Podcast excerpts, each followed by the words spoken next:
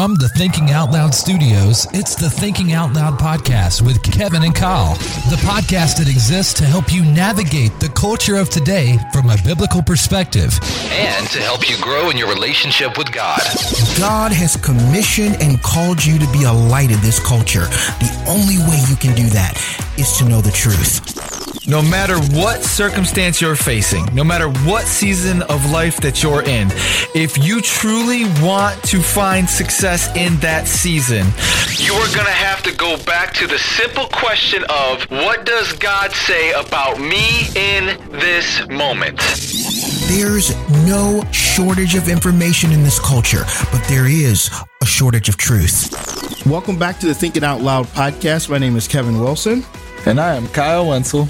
And we're excited to have you guys back for another episode of the show.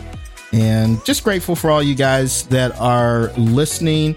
And just want to thank our donors. I just want to say mm-hmm. thank you so much for just making the show possible. And so if you're listening to the show right now, you're listening to this show because somebody out there is donating monthly for you to hear this show. And so if you want to be a part of those people, you can reach out to us at thinkingoutloudmedia.com. You scroll all the way down to uh, towards the bottom. There's a donate button there, and just go ahead, click that button. It'll take you directly to PayPal. You can sign up for monthly payments, or you can do a one-time gift. Now, listen, any of that, any amount is fine. Uh, I know some people say, well, I can only do $5 or $10 or whatever. It doesn't matter. We just want to get the gospel around the world and you're making that possible. And so we really, really appreciate that. And listen, if you want to give us some uh, suggestions of topics that you want to hear, or you have questions that you want us to answer, or anything like that, why don't you go ahead and text us? We have a texting line. You can text it 24 hours a day, seven days a week. It is 248 301 2010, 248 301 2010. And you can, like I say, we will interact with you there. And listen, don't worry. We are not going to spam you. We're not going to text you. We're not going to do anything. The only time that we will text you is if you text us and ask us a question specifically, or you want to get into a conversation about one of our show topics. We can do that with you and, and, and go from there. Also, don't forget to rate and review us. So if you're on an mm-hmm. Apple device or Google or Pandora, wherever they allow you to rate and review, please do that. We love five stars. We love four stars if that's if if that you feel like you need to do that. Um, but five stars is amazing. Leave that review for us, and we would greatly appreciate it. Don't forget to hit the subscribe button wherever you're listening to us so you don't miss out on any of these shows. And so thank you so much, guys, for listening. And so we talked last time, we said that we were uh, starting this new series, and these shows are going to be sprinkled throughout other shows that we're doing. But it's it's it's just simply real people, real God series. And this are these are people that are just like you, that maybe are across the aisle from you, who have real stories about crazy things that have happened in their life and God's redemption of those things. And so we're doing this to encourage you that no matter what you're going through, you need to know that God is present. And this is just not some, God is just not some pie in the sky theory. He's a, he's real. Mm-hmm. and he works in real people's lives. And so yep. we we left off with Kristen's story last time we were together and we're going to pick back up this week with Kristen's story. Kristen, welcome back to the podcast. Thank you for coming on. Yeah. Yeah, absolutely. And so we talked a lot about in, in the in the last show, we talked about some self-esteem issues that she went through, some self-hatred. We talked about pornography, how that opened the door to some self-esteem issues, eventually marrying a man who was addicted to drugs and you know, kind of that life and what that life looked like. But that's not where her story stopped. There's other things that have happened in her life. And, you know, sometimes we feel like we're just getting, just keep getting the hits, just keep coming. And in a way, this is kind of what her life was like. And so, Kristen, we're just going to jump right back in. So you were in a relationship with this, this person and then I think got out of this relationship and end up moving back in with your parents. So tell us a little bit about that transition there. Yeah, so I, I moved back in with my parents. We ended up getting divorced. I uh, moved back in with my parents, with my daughter. So I was a single mom. She was four four years old, I believe, three or four when I moved back with my parents. And you know, my relationship with God was at a point where I really needed a community of people. And so I started going back to church regularly as much as I could be there. I joined the choir.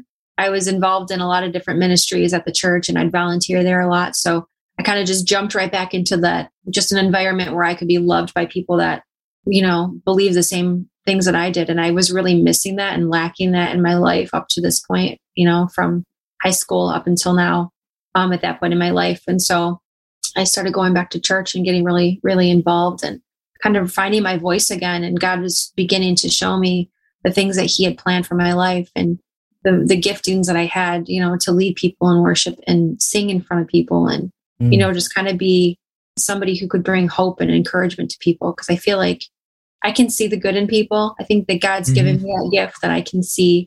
I can see brokenness and I can see beauty that comes out of it. And I can see beauty in people that a lot of people will mm-hmm. think don't have any beauty left. I God's given me the ability to see that. And so mm-hmm. he was really showing me how to use those things again. And it was my life was beginning to be built up. So yeah. And so you're so you're back in this community of people. And we talked last time, and, and if you're listening to this right now and you haven't listened to the first part of her story, I urge you to do that because it's a fantastic story of God's grace and it'll make more sense what we're talking about today if you listen to the first part. But so you talked about before, you know, your relationship with God, you began to get closer to God even while you were in this relationship with this person who was addicted to drugs.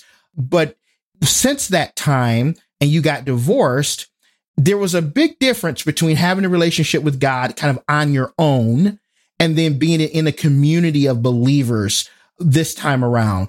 Talk to us a little bit about the difference of your relationship with God between those two times in your life.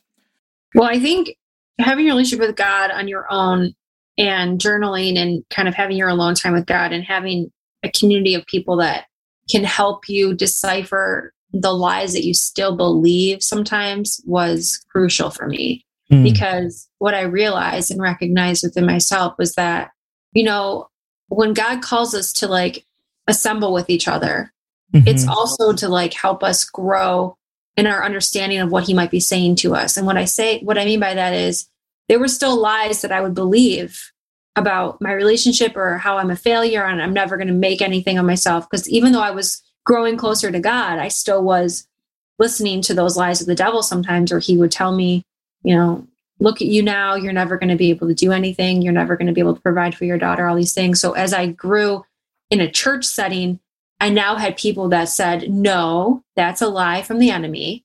So I was right. growing in those relationships with people and I was having mentors and people that, you know, were seasoned in being able to recognize those kinds of things. Mm-hmm. And I mm-hmm. needed that.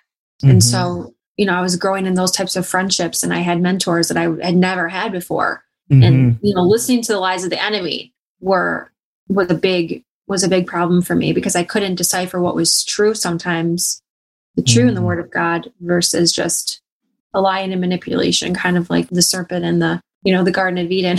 there was a little bit of truth there, right? But then yeah. Deciphering that lie was something that I really struggled with. And so having that community of people was mm-hmm. really important and starting mm-hmm. to have Christian friends again. Yeah. Yeah. So you would consider this part of your life kind of an high point, right? You were getting back into this community. Um, tell us what happened then. Like you, so the, the again, the hits just kept coming. So what happened? You're in this high point with God. You, you know, you're in community. Things like they're going well, and then something else happens. Yeah, I uh, I was living with my parents, involved in church. Put my daughter to bed one night, and I itched my chest and I felt like a little marble on my chest. Mm. And my mom works in the medical field and she said, you know, you really should probably go get that looked at. And I was like, whatever, it's nothing. Like my mom is really protective of me too. So she, I thought she was yep. like, you know, overreacting. Mm-hmm. So I was like, whatever, it's fine. but I ended up going and they ended up finding out that it was cancer after they did a biopsy. And the th- crazy thing was, is that I remember getting the biopsy done and I was laying in the, laid on like the, the bed or whatever, I don't know what they call it, but the area where I had to get the biopsy done. And on the ceiling was painted this sky. So they had like this beautiful portrayal of like heaven. I don't know if it was heaven, but it looked like heaven to me. It was Mm-hmm. sky and birds everywhere. And I'm staring at the ceiling while I'm laying, while they have this, you know, needle injected into my chest to extract the tissue. And I just remember being so conflicted and like being so afraid and confused, but trusting God, but also being scared. It was really a weird place Mm. to be in because I'm looking at this picture of the sky and I'm like, this is beautiful, but I'm in a really dark, scary place. And waiting for the results of that biopsy, I don't know. It was like, it was almost like it was like a different time. It's like I didn't, I wasn't in like reality. I didn't think that it was going to come back as cancer. I really didn't. And so I was like, you know, this isn't, it's going to be fine. Everything's Mhm. going to be fine. And then when I got the phone call that it was cancer, I didn't know what to do. And I, Yeah. ran, I literally ran to church like that night. My mom came home and she was, she came home, came in the back door. I was like, so they said it's cancer and I'm going to church. And I was just like, that, that was it. It was like a very matter of fact conversation. It's just like, I'm going to church. This is where I need to be. And my mom was like, what? And she's, you know, she starts crying and sobbing. And I'm like, all right, bye, mom. I'm going to church. And I, I mean, looking back, it was kind of, it, I felt kind of like I was being very insensitive to her feelings as a mom. Like she just finds out that her daughter is, you know, has cancer. And then I was just running to church, but I just felt that I needed to be there. I needed to be in the house of God and I needed to pray. I needed somebody to pray over me Mhm. then. Mhm. And so I found out that I had breast cancer. I was 26 when I had it. Wow. The type that I had was very rare for my age and it was a very aggressive form. And so that's, you know, it was it was scary when I got that news. Yeah. Very Yeah. scary. how did you process that mentally like as you're you know like you're saying you you heard the news you go to the church what does those next days look like for you like just i i, I assume just crazy turmoil i i you know like just mentally but what did those next days look like for you as you're processing through that this is happening obviously you talked last time about you know your self-esteem and your self-worth and all of these other things and stuff that you'd already been through. And I'm sure you weren't completely through all of that stuff because you just came out of it. Like, so what, how are you processing through all of this, but also being in a time where you say, like, hey, this was one of the best times with God because I had community and this and all of that? Like, Yeah. how did you process through all this? I don't think I think I realized that I wasn't as healed as I thought I was from my past, honestly. Mm, because like your first thought uh, what i thought my first thought would be and what my actual first thought was would be were two totally different things because my first thought was i'm gonna lose my hair and i'm gonna be ugly mm, but that's just the reality like that's like that's how that's how deeply rooted my self-esteem issues were and Mhm. how much i really thought physical appearance was so important and i remember thinking who's gonna want i was i was dating somebody actually at the time and i remember being so afraid to tell him that i was going to lose my hair because i was afraid that he was going to break up with me mm, and I remember not wanting to take the cancer drugs that they were recommending because I was going to lose my hair.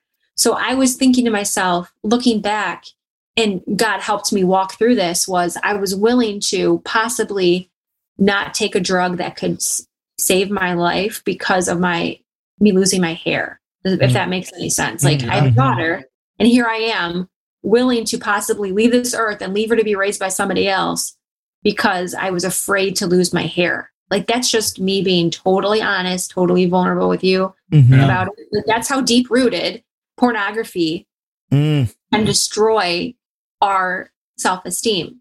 We're Mm. willing. I was willing to possibly not not go through with the treatment that they were recommending.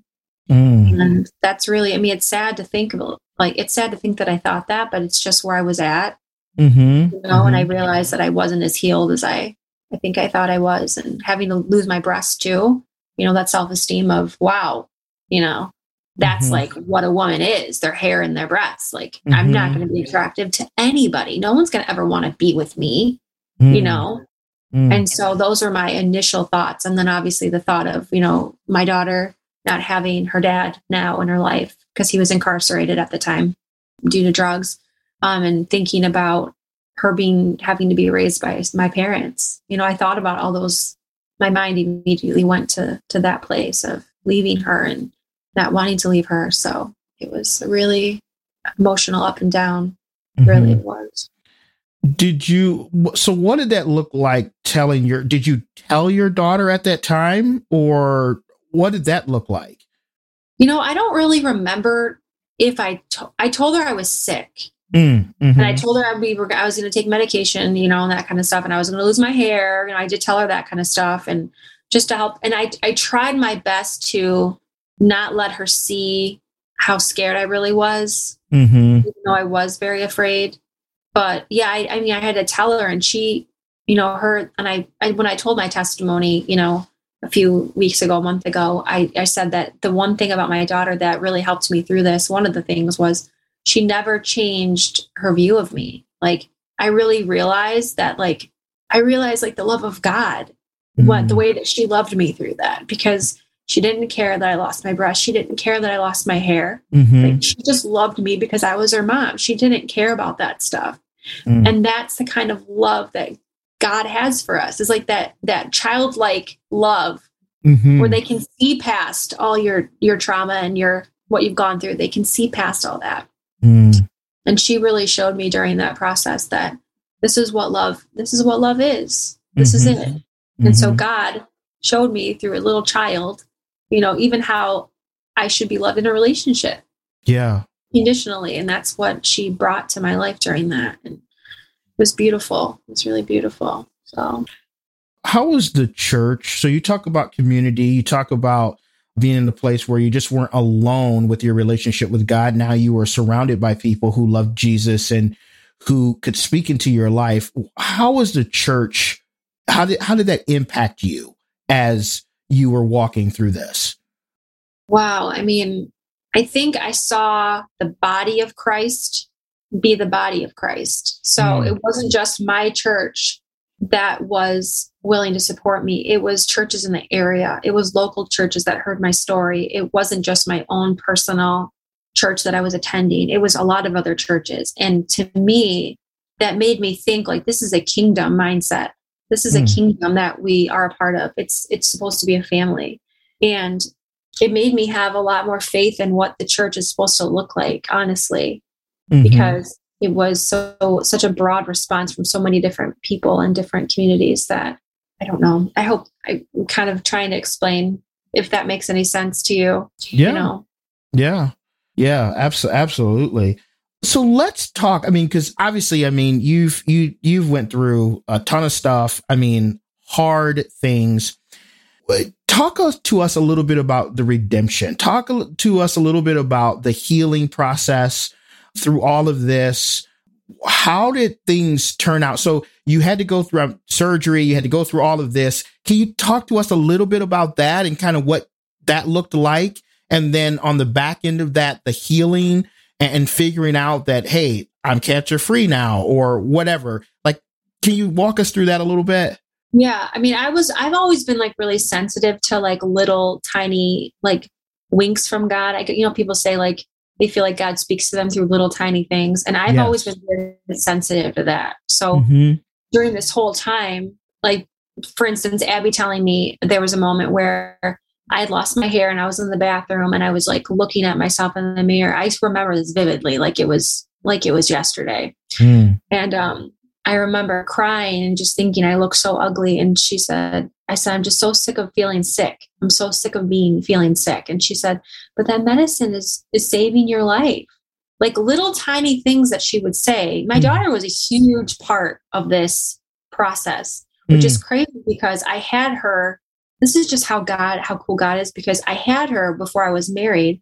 And so I had her out of wedlock, you know, Mhm, out of mhm. the, you know a covenant in a with in a, in a marriage and it was just a beautiful thing how god used my daughter to speak to me in this moment, in, in these moments of my life. You know, Mhm. my daddy was a huge part of me realizing that I was beautiful.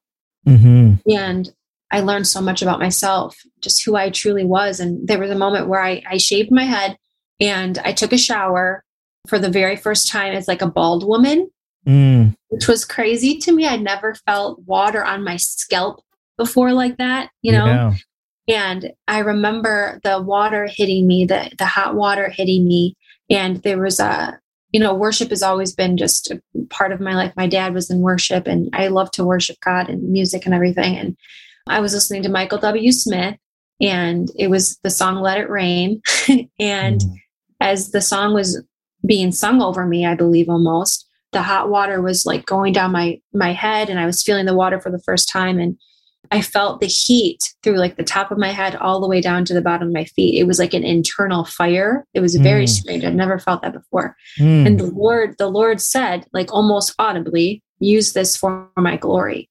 Mm. And I knew that the trial that I was going through was not going to be wasted. I didn't know what it meant. I didn't know what the journey was going to look like. I had no idea. But I Mm. knew that in that moment he was telling me, like, use this. Whatever I'm whatever you're going through right now, use this for my glory. Yeah. And yeah, it was it was crazy. Beautiful, Mm. beautiful part with God, time with God.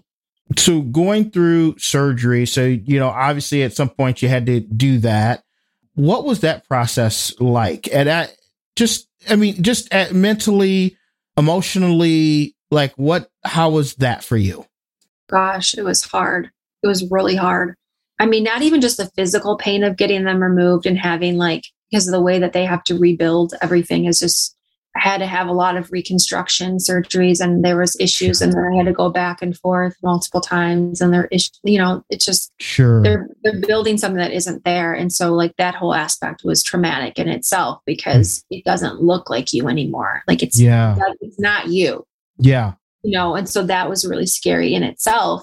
And the emotions that go along with a part of you being removed and you don't look like yourself anymore is just very it was very traumatic.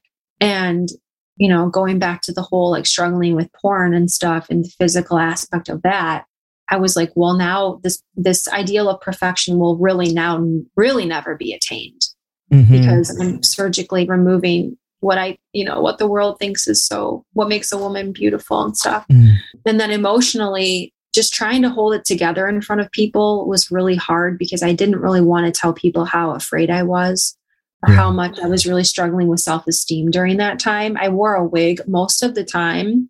I was blessed enough with to have people in my life that kind of helped me afford like a, a wig that I could wear. And so even during that time, as much as I was, I felt strong and I felt com- more confident as the days went on, I still felt really insecure about wearing a wig and Mm. if people would be able to tell if it was a wig or I didn't want to take it off in front of people. So I would only be bald in front of like, you know, a, sh- a few, a few people that I felt comfortable with. Mhm. And so I was still working through the self esteem issues during that time because allowing somebody to see you like that as a woman was really hard for me. Mm. And so it was it was hard. It was really hard. I realized, you know, that like I said before, that there was a lot that I was still processing and I, I wasn't as whole as I think I thought I was. You know, Mhm. like when you go through trials, sometimes it brings up stuff that you thought you had healed over, and then all of a sudden you're reacting in a way that was like your old self. You're like, Yeah. wow, I guess Yeah. I'm not as I guess I'm not as healed as I thought. you know, like mm-hmm. you know. yeah so- so tell tell tell us about the day that you you found out that you know and and I'm assuming like so you you correct me if I'm wrong here but tell me about the day that you found out okay everything looks decent we're you're good to go you're you know you're you're healed you're whatever the case may be because I mean there's people out there I mean I know somebody right now that I'm thinking of who had the same who's going through the same thing right now and she's very dear to me she's like she's like a mother to me and so talk about like that that process of of just knowing that okay everything's going to be okay i'm going to be able to live my life what what was that like for you how did that come about I don't I don't really know if there was like one specific moment. I think it was a daily thing where every day I felt stronger and more confident that I was going to be okay. And I think I, it was very strange because I became so close with my doctors, and my doctor is actually, my oncologist is Jewish. And so we talked about God. It was crazy how God opened up doors, even in the middle of my treatment, to praise Him and, you know, talk to people about Him. Mm. And I think that was part of it too, was like when God said, use this for my glory, I don't think I really realized that I was using it for his glory, but I would talk about yeah. Jesus all the time to people when I would get my, you know, when I would get my treatments and stuff. And um, I remember like one of my last appointments with my oncologist where I wasn't going to have to see him like every, you know, few months. It was like almost sad.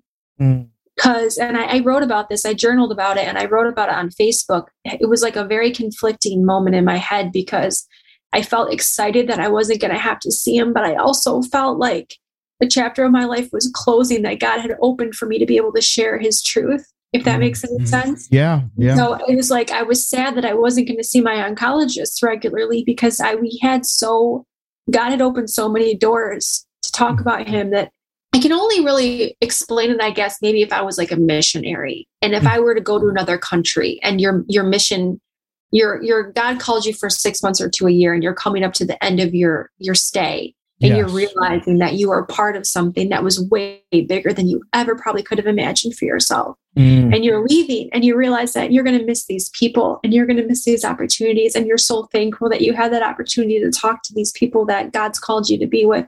Mm-hmm. I guess that's really the only way I can maybe kind of understand it is how missionaries must feel when they leave the mission field and when they're sent back home. Mm-hmm.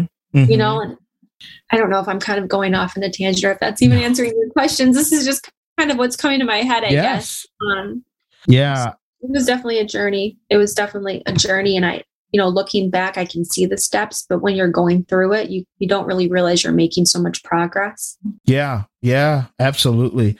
It makes me think about First Corinthians 3 where the scripture just simply says, I've planted the seed, Apollos watered it, but God has been making it grow.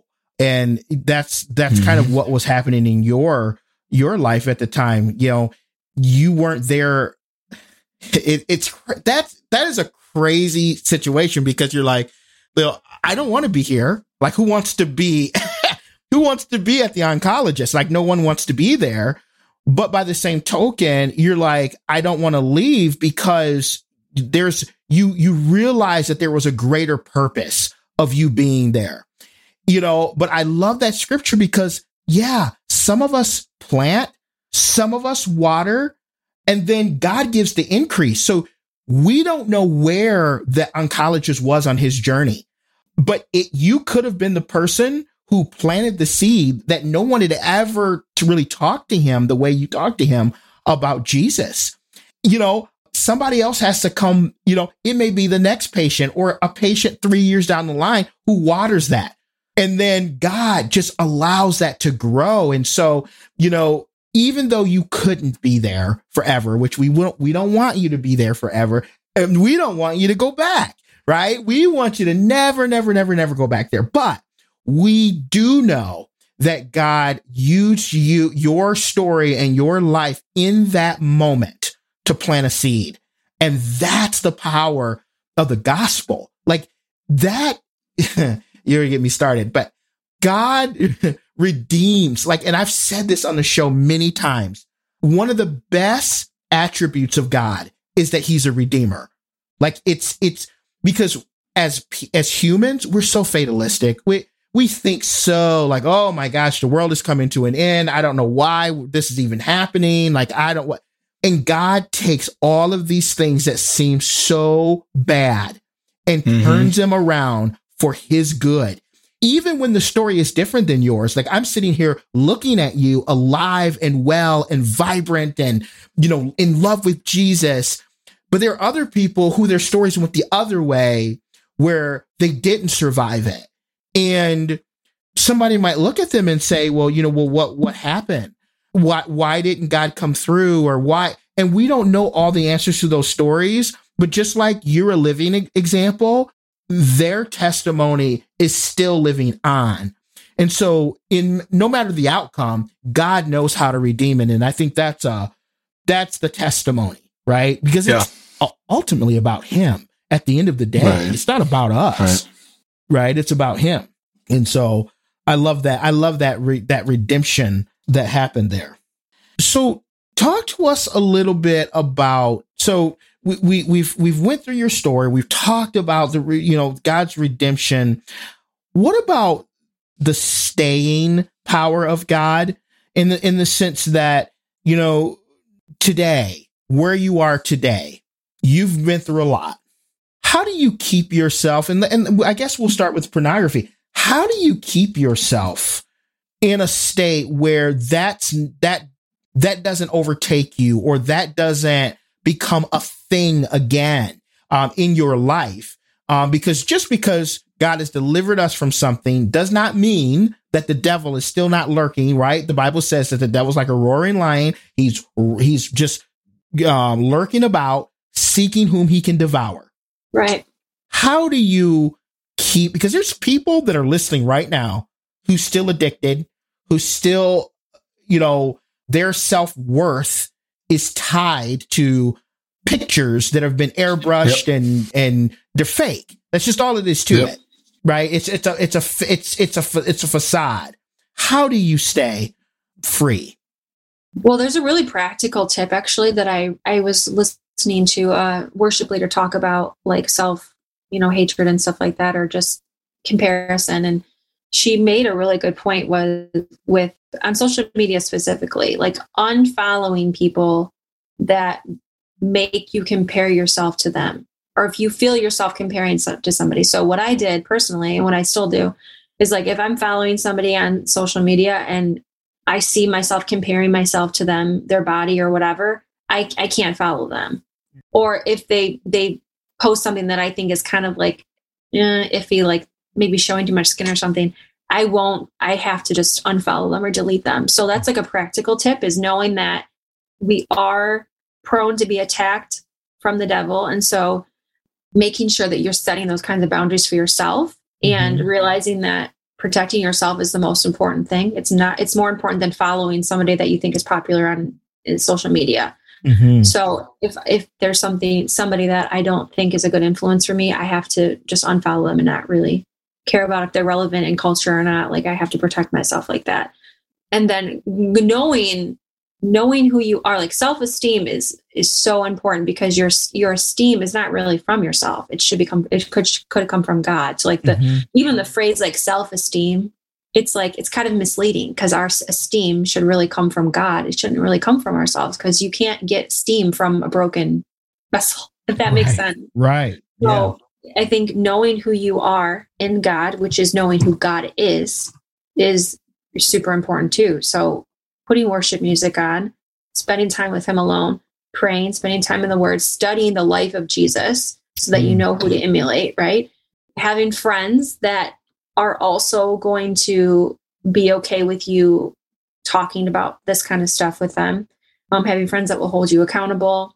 I mean, those are some practical tips, I think. Sure you know, if if those are I can try to maybe elaborate some more, but I think those are the the big things that I do. Mm-hmm, um, mm-hmm. Yeah, just to protect myself, I guess. Yeah. With well, and, and with this struggle, this is something I've been trying to find the right time to ask. With this struggle, uh, also comes the vanity issue, and so inwardly you feel a certain way, and I've dealt with this but I'm also concerned on like how can I show off the good parts of me? If I'm if I'm not comfortable with my head because I'm bald, how can I show off maybe some muscular areas of my body but not be cuz I'm a Christian man and I'm a youth pastor and I, right? And so how do I do it? And then how do I also hide that I'm doing that? Right. And so I think with me, especially being youth pastor, there's a lot of teenagers that we have this discussion with where they love the Lord. They serve the Lord.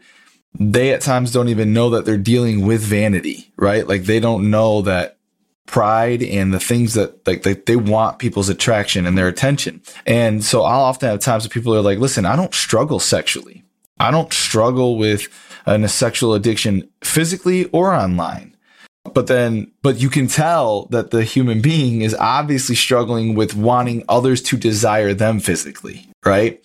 And that's part of that's unfortunately that's part of the whole lust aspect of things. And so, how would you, or because I'm sure you've had to deal with it, and so how would you, what advice would you give to the person that's like, hey, listen, it's a style. I like my style. I'm not sexually involved. I'm not acting out in a certain way. And so if people perceive me that way, that's their problem. That's not mine. What would you say to that person? Oh gosh, that's tough because I feel like it is. T- it's. T- I gotta answer those, and I'm especially like, like um, teenagers, um, right? teenagers because the styles now are just you know because I have a teen, so I understand this because the styles now are like very you know they show a lot of skin and it's like the new thing now to wear you know certain types of shirts and really short Or shorts. if they don't show a lot of skin, you could pretty much tell what's going on underneath because of how they. Ba- it basically is skin. what you right? mean, right? Like super tight clothes and stuff like. Yes. Well, I TikTok think leggings. Yeah, yeah, that too. I mean, I think you have to think about other people more than you think of yourself. So it's not just about us, it's about how other people are going to struggle with because some some outfits are like walking pornography. Like, Mhm.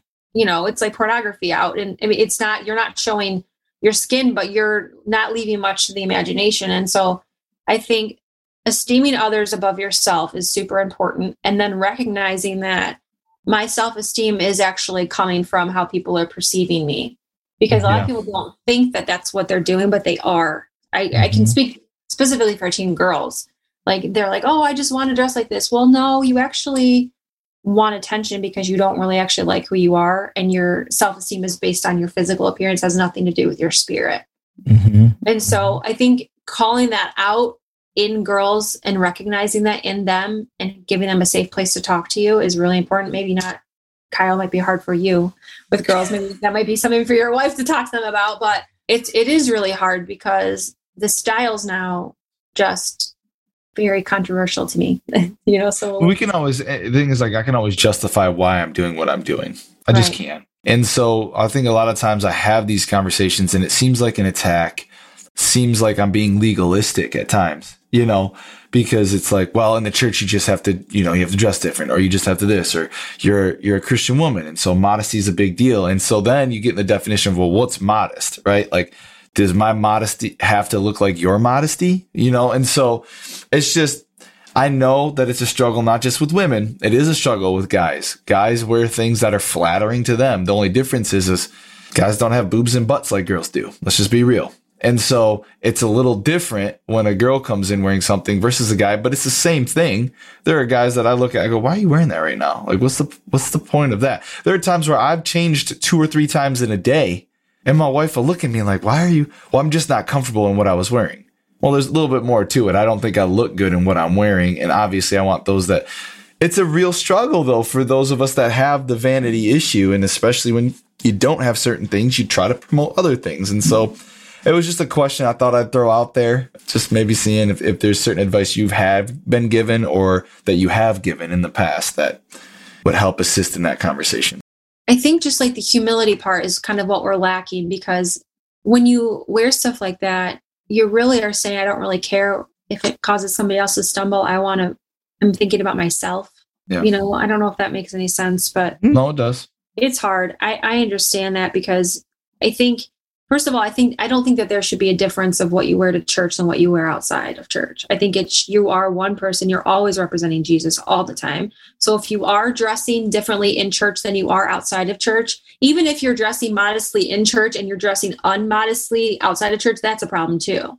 Like Yep. you should always be representing Jesus. And so I think having kids recognize that and teenage girls or guys or whatever, always having them recognize like, are you the same here as you are outside?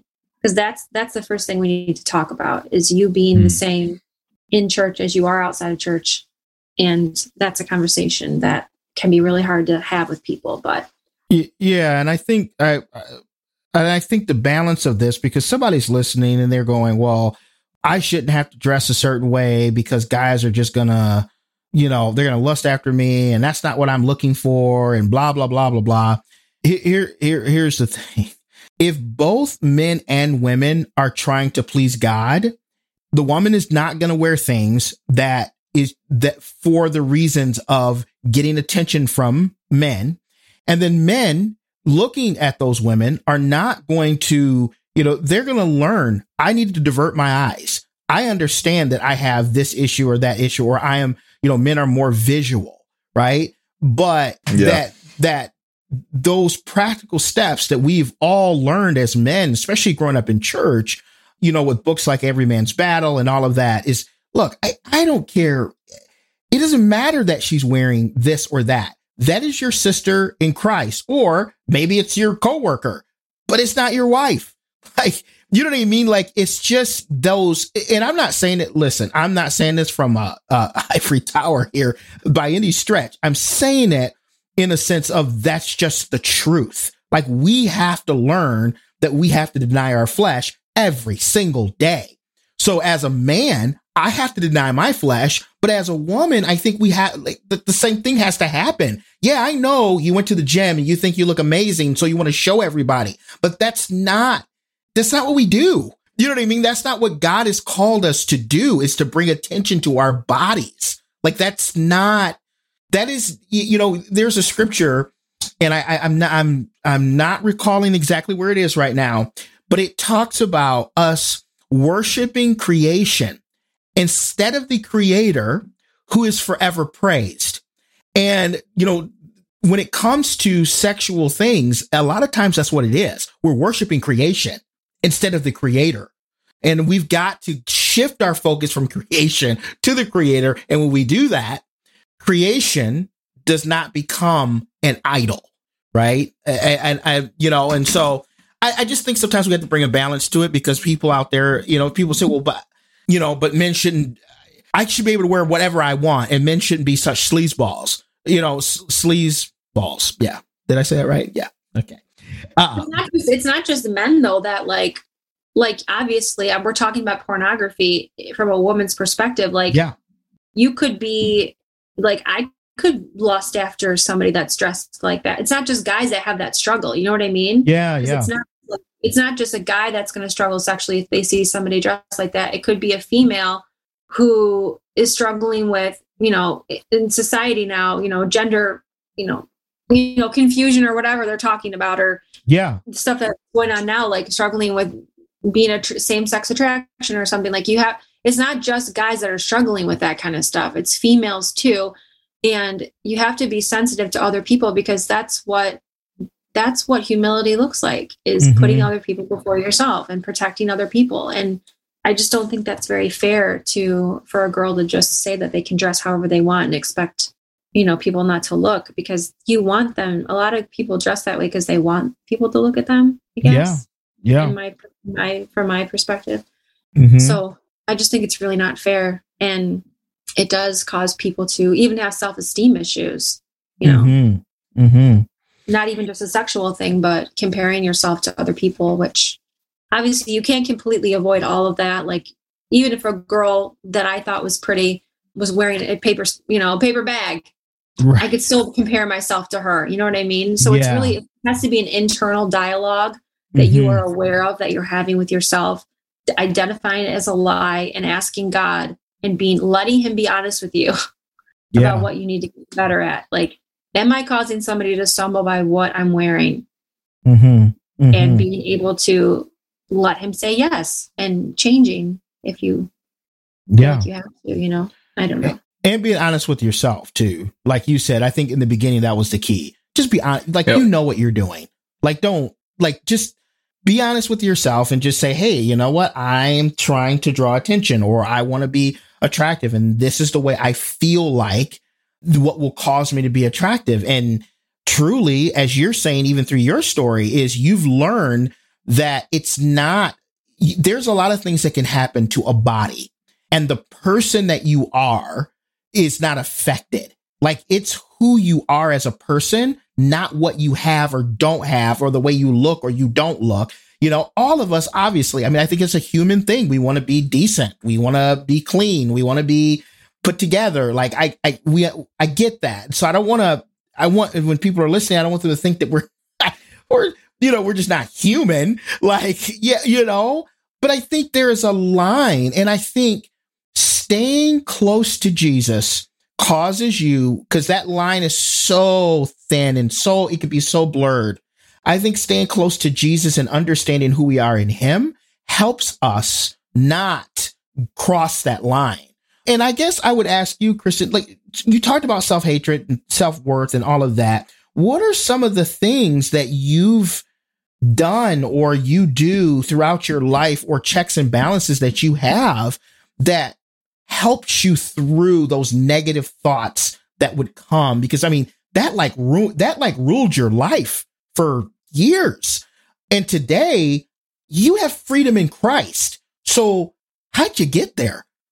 Gosh, it's honestly, it came a lot during worship, to be honest. Like, worship has always been a time where I can reflect and not feel judged by anybody because I'm sitting before God, I'm singing to Him. And a lot of the time when I'm silent, it's Him speaking to my heart. And I, I give Him permission to find those parts of me that I haven't even seen yet. Right. So yeah. it's allowing God the, not like He even needs permission, but it's giving him permission to search you and show you the parts of you that still need to be worked on. And so it's a continual process. And a lot of the time that does come from worship. Like I just, I, I love sermons. Don't get me wrong. I love hmm. Going to church and hearing, you know, the word of God preached. But there's just something about worshiping God, bringing him everything that I have, even mm-hmm. if I'm going through a hard time. Yes. And offering it to him, knowing that our righteous deeds are like filthy rags, but he still loves us anyway. Yeah. And spending time with him. And that's honestly how God has done a lot of the healing is through worship and me spending time with him and sometimes not saying a thing and just letting the, the music be sung over me and just listening and listening for God's voice because a lot of the time he is talking and we just are so we like to hear ourselves talk so much yes. that we don't allow other people, you know, I'm sure you've heard it a million times like you have two ears and one mouth, and you should be listening a lot more than what you're speaking. Yeah. And I think with God, it, that can be the same thing. Like we just want to always talk at Him. Well, mm-hmm. me, I could say that for myself, and I don't listen enough. So just spending time with Him, I think worship has been a huge part of that for me personally. Yeah. It, it makes me think, Kristen, in our last few minutes together, it, it, it makes me think about the song I Raise a Hallelujah. And it talks about worship being a weapon. And I will say that uh, I think it's pretty safe to say that most of the victories that I've received in my life has been because I've used worship as a weapon. And I have been freed from a lot of things in my life because of worship. And one of the things that I feel like God has has just impressed on me lately, and and God's I just need I need to find I need to find the path, but He is that Kevin like you've because I haven't I've have led worship for many years, probably twenty plus years. I've led worship, and I haven't in the past few years because just life changing and and being at a different church and you know I you know, they, they have worship people and all, all that kind of stuff. But one of the things that the, that I feel like God has, said to me lately is, Kev, you, that's your weapon. Like, why aren't you wielding your weapon? Like, because I've been facing a lot of things lately and he's just like, where, where's your weapon? Like, that's, that's it. Cause usually for me, my prayer time, it almost always starts with a worship song playing, right? Like I don't go, I go into the presence of God in a worship, in a state of worship. And we, I just said this on a, a podcast previously that th- that worship usually changes what I went to go pray for. Like, you know, you go in going to pray for one thing and then you find out like that's just not because God, you know, the song that says, turn your eyes upon Jesus, everything else in the world goes strangely dim in the light of his glory and grace. And so when I, when I enter into prayer and worship is is starts me there. The issues that I thought I was going to pray for, I end up praying for something totally different because God changes that once I see who He is and I'm reminded of who He is. And so it's a weapon. And I think that's what, and you might, you might be listening say, well, I don't sing. Well, I don't play an instrument. I don't whatever. Well, there is a ton of amazing worship artists out there who can sing and play instruments and are anointed and you don't have to be, uh, uh, you know, skilled in music. but you can allow the music that God has has birthed through them to help you through your season. So I think, Kristen, that's powerful. You saying that. Yeah, it's beautiful. I love worshiping. Yeah, yeah, absolutely. And so, yeah, I just, you know, if you're listening out there, I just want you to know that God is so present. He's there.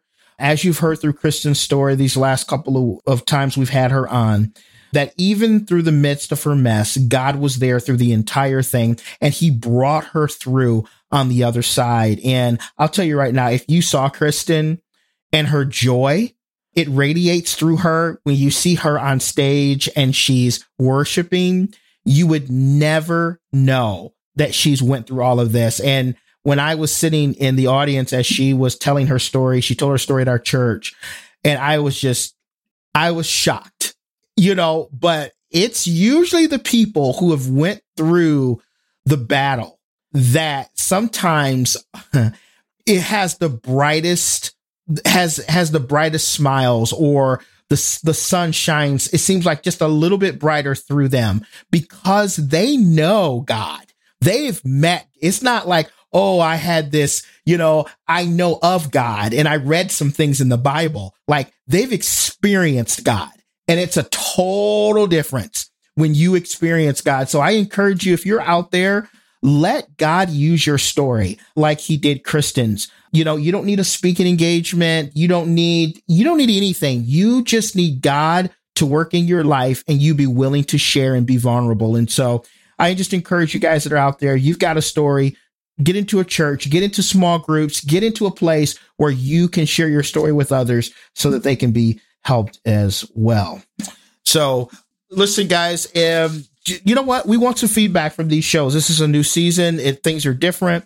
We're hitting some different topics. Could you let us know if these shows are beneficial and a blessing to you? Just text us at 248 301 2010, 248 301 2010. If you're hesitant, you're like, hmm, I'm not sure. I'm sure other people are going to do it. Listen, if everybody says the next person's going to do it, then no one does it. And so we want to hear from you guys. Also go to our website, thinkingoutloudmedia.com, thinkingoutloudmedia.com. Uh, you can find some resources there. You, you'll find out about me and Kyle's background. There's booking there. So if you want us to come out and speak at your church or your event, roundtable discussions like we're having today about all kinds of topics, we'll be willing to do that as well. Also on that website, you can donate. So if this is blessing you and you want to give a donation, you can certainly do that.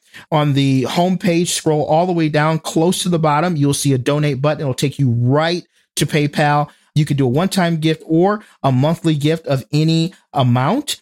And then uh, just don't forget to rate and review us. If you're listening on an Apple device right now, scroll all the way down, hit that five star button. Also, leave us a review there. We love that. It helps us out a great deal.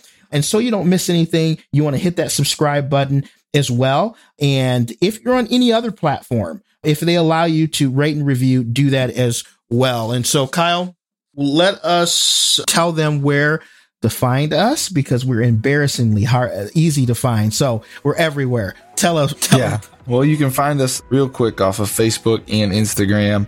Facebook is Thinking Out Loud Podcast. We also have a fans page as well where we advertise on, and then Instagram is Thinking underscore out loud, just with the LD spelling out the loud. You'll know us by our logo, and we promote our our um, episodes on there as well. Again, you heard the text message, but you can also comment below the posts. Uh, you can personally message us on there as well. There have been some conversations where, listen, not everybody agrees. We just keep it respectful and we talk about even our own experiences in certain circumstances. And so maybe you don't have somebody around you that's going through something, but but the topic is definitely something you're going through. You comment on there, and then you get a social media group of people who can relate and who can help and who can offer help. So definitely find us on our social media. God bless you guys. We love you so much. We will see you next time.